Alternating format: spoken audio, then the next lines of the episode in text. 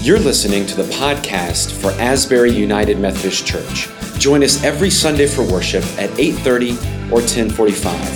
Find out more at asburybosier.org. Well, good morning. It is good to be with you uh, as uh, the Lord has taken great mercy on us in giving us uh, what looks like to be a beautiful uh, week uh, of weather.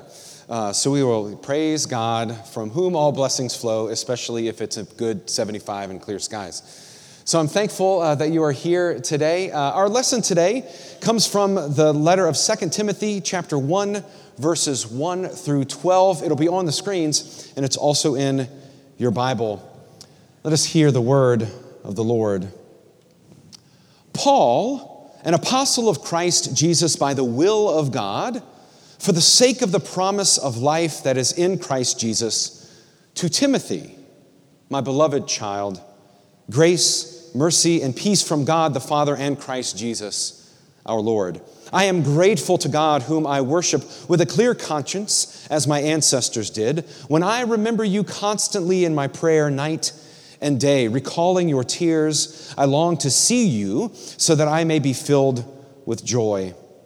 I am reminded of your sincere faith, a faith that lived first in your grandmother Lois and your mother Eunice, and now, I am sure, lives in you. For this reason, I remind you to rekindle the gift of God that is within you through the laying on of my hands. For God did not give us a spirit of cowardice, but rather a spirit of power and of love and of self discipline. Do not be ashamed then of the testimony about our Lord or of me, his prisoner, but join with me in suffering for the gospel relying on the power of God who saved us and called us with a holy calling, not according to our works, but according to his own purpose and grace. This grace was given to us in Christ Jesus before the ages began, but it has now been revealed through the appearing of our Savior Christ Jesus, who abolished death and brought life and immortality to light through the gospel. For this gospel, I was appointed a herald and an apostle and a teacher.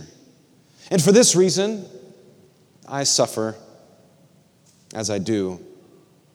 But I am not ashamed, for I know the one in whom I have put my trust. And I am sure that he is able to guard until that day what I have entrusted to him.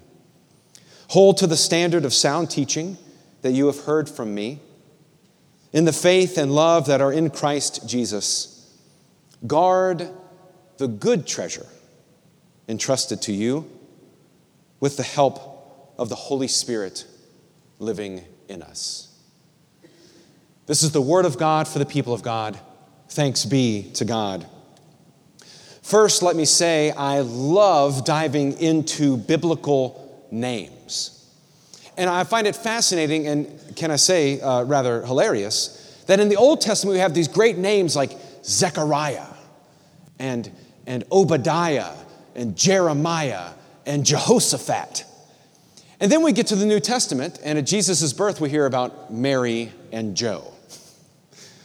And then here we have a story about Timothy's grandmama Lois and his mother Eunice. We go from Jeremiah, Obadiah, Jehoshaphat to Grandmama Lois and your mama Eunice, as if Timothy grew up in Ida. What happened in between the Old and the New Testament with these names? Names play an important role uh, in the biblical narrative, and they play a role in this letter as well. These names carry meaning. Like, for example, my third daughter, uh, Cecilia Jane, that is her name, Cecilia Jane. Cecilia is the patron saint of music, and Jane is Jane Austen, my wife's favorite author. So, Cecilia Jane, she's named after a musician and an author, which means she will play softball uh, when she grows up. Uh, fun fact, and if you want, if you want, if you want to earn great capital with Cecilia, she's trying. She had her seventh birthday uh, on the first of this month, and she's trying to get CJ to take off. Cecilia Jane, CJ. And we cringe just a little bit. Your name is so beautiful, Cecilia Jane. Yeah, I like CJ.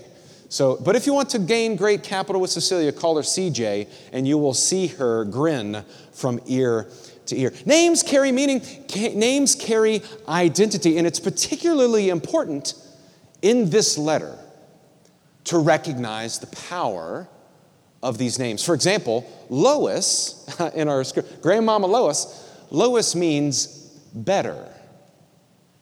That which is better, which, which can be awkward in the delivery room.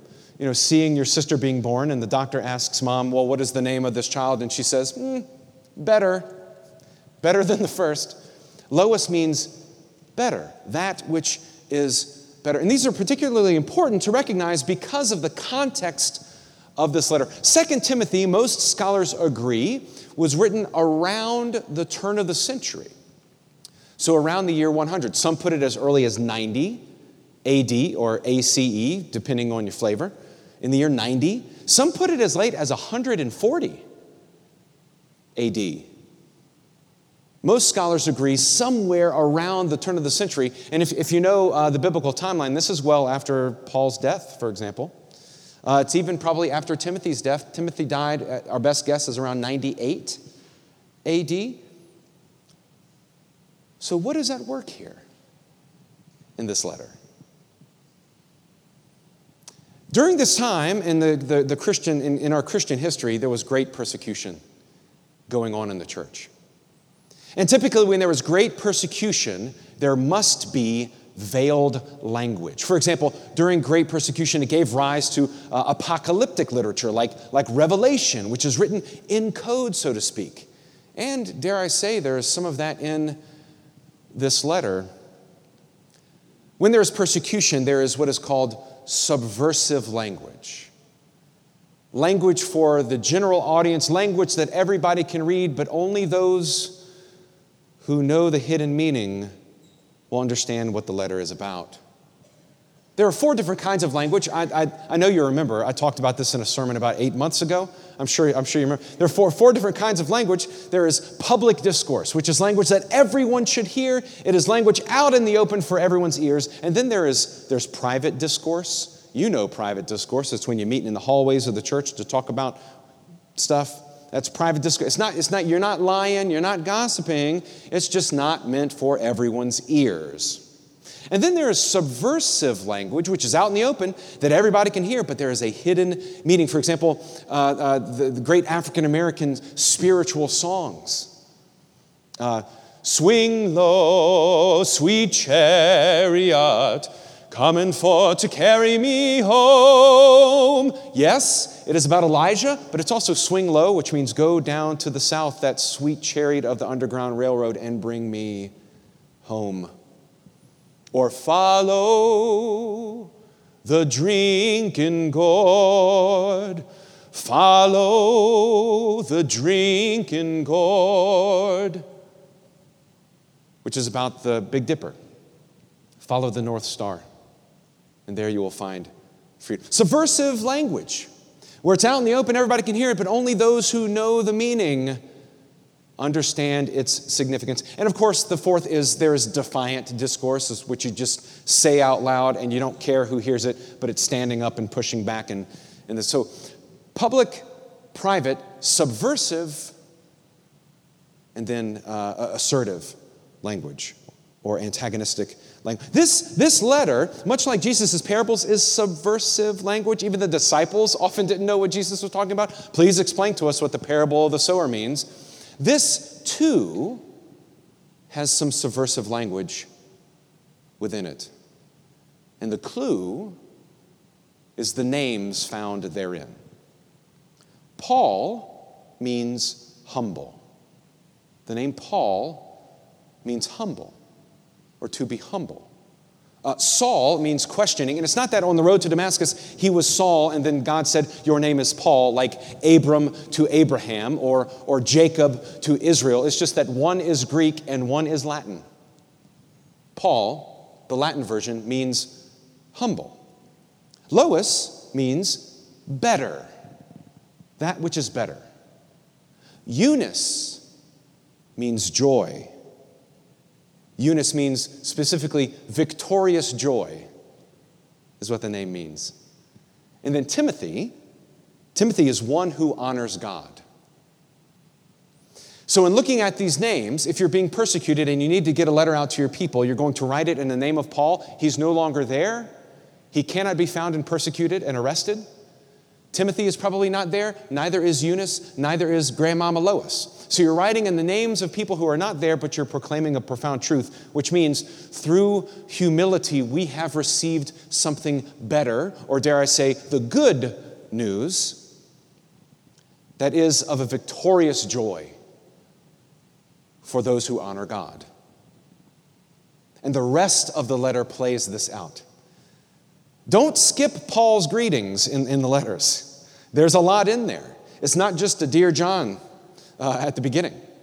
Through humility, through humility, we have received good news of victorious joy for those who honor God. The letter goes on to say, Do not be ashamed. Do not be ashamed of the testimony of, of the Lord. Why would he say that? Because according to Deuteronomy, chapter 21, verses 22 through 23, he who is placed upon the pole is cursed by God. In other words, it is rather embarrassing to proclaim that Jesus, the one who was crucified by the Roman authority, is our Messiah, is our Lord and Savior, because those who are reading the Old Testament are saying, but, but it says in Deuteronomy that he is cursed. But he also rose from the dead. Jesus, I'll put it this way Jesus is Lord. Jesus is Lord of fill in the blank. I don't care what you fill in the blank with. Jesus is Lord.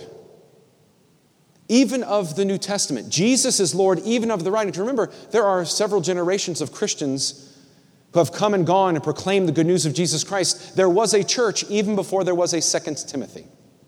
Jesus is Lord. Do not be ashamed of that. Do not be ashamed that our Lord and Savior is the one who offered himself During that time, it was an embarrassment to proclaim that the one who gives me life is the one who lost his life at the hands of Rome. Do not be ashamed to proclaim that Jesus is Lord. The letter goes on to say, This grace was given to us in Christ Jesus before the ages began, but it has now been revealed through the appearing of our Savior, who abolished death, gives us that which is better, or the good news, and brought life and immortality, or a victorious joy, to light through the gospel. This grace was given to us by Christ Jesus before the ages began. It has now been revealed. So, this talking about the death of Christ, the, the humility of Christ on a cross, the resurrection of Christ being that greater good, that, that that lois, that which is better, that eternal life, which gives us victorious joy. And then he continues to ask us to honor, to honor God, to honor God. These names are played throughout the rest of the letter. He goes on to say, Hold on to the standard of sound teaching that you have heard from me in the faith and love that are in Christ Jesus. Guard the good treasure. Guard the good treasure entrusted to you, not on your own, but with the help of the Holy Spirit living within us. So, what is this good treasure that we are called to protect and honor and share? While doing some homework on uh, this verse, because I'll tell you, I've never preached on 2 Timothy before, so congratulations, uh, th- this is new. As uh, doing some homework on this passage, I ran across a fantastic story uh, of a young man who was, he went over to China. He, he served in the military and was studying for a master's degree. So he went over to China uh, to learn Chinese as part of his studies. And there were people from all over the world uh, who were there, from, mainly from, from Europe, but there were also folks uh, from Africa that were there, and also folks from the Middle, Middle East that were there. And he was in China during the Gulf War. He said, which at times made things precarious. There was tension. Sometimes it was hard to have a discussion even with my own classmates.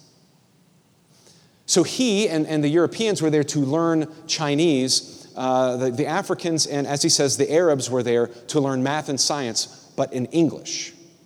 So they were not studying Chinese. Well, things got particularly tense during the war. And late at night, uh, a man from the Middle East came into his room and drew a dagger. But he took the dagger, lifted it up, and cut the wire that allowed the Chinese to listen in. And he said, rightfully so, I was a little nervous in this moment. But the man put his dagger away and said, I need your help. I need you to write a letter in Chinese for me so that I might ask the university to have my family join us so that they will be safe. He says, I've tried, but I only know Arabic, and my letter is dismissed. And the man said, Why did you come to me with this? And he said, Because you are a Christian,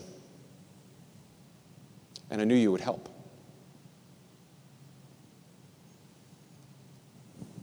That's the treasure.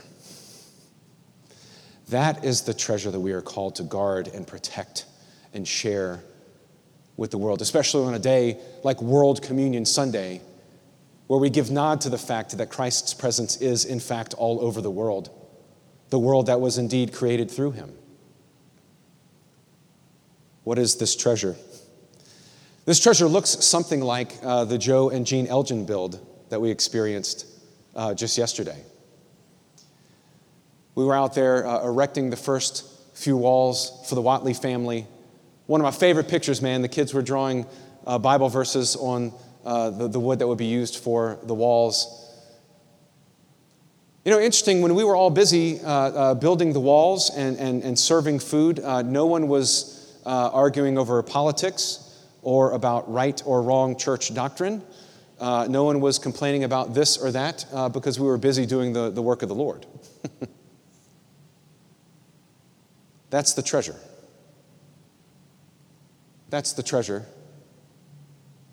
that we should guard and protect and share and offer the world. And even though Mr. Watley is a Cowboys fan, we decided to serve him anyway. Paul, Lois, Eunice, and Timothy, through humility, we have received that which is better, which offers us a victorious joy for those who serve God. May we hold on to that treasure. In the name of the Father, and of the Son, and of the Holy Spirit. Amen. Let us pray. Holy Father, we give you thanks for that which we have inherited throughout the generations.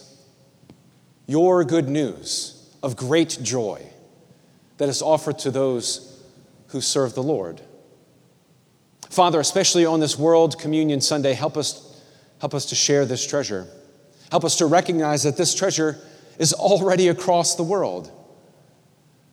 This treasure is already being shared by people who don't look like us or think like us or who, would ever make their way to Bossier City. So, Father, make us humble. Father, make us grateful. And give us the courage to share your victorious joy. We pray this in the name of Jesus Christ, who lives and reigns with you and the Holy Spirit, one God, now and forever. Amen.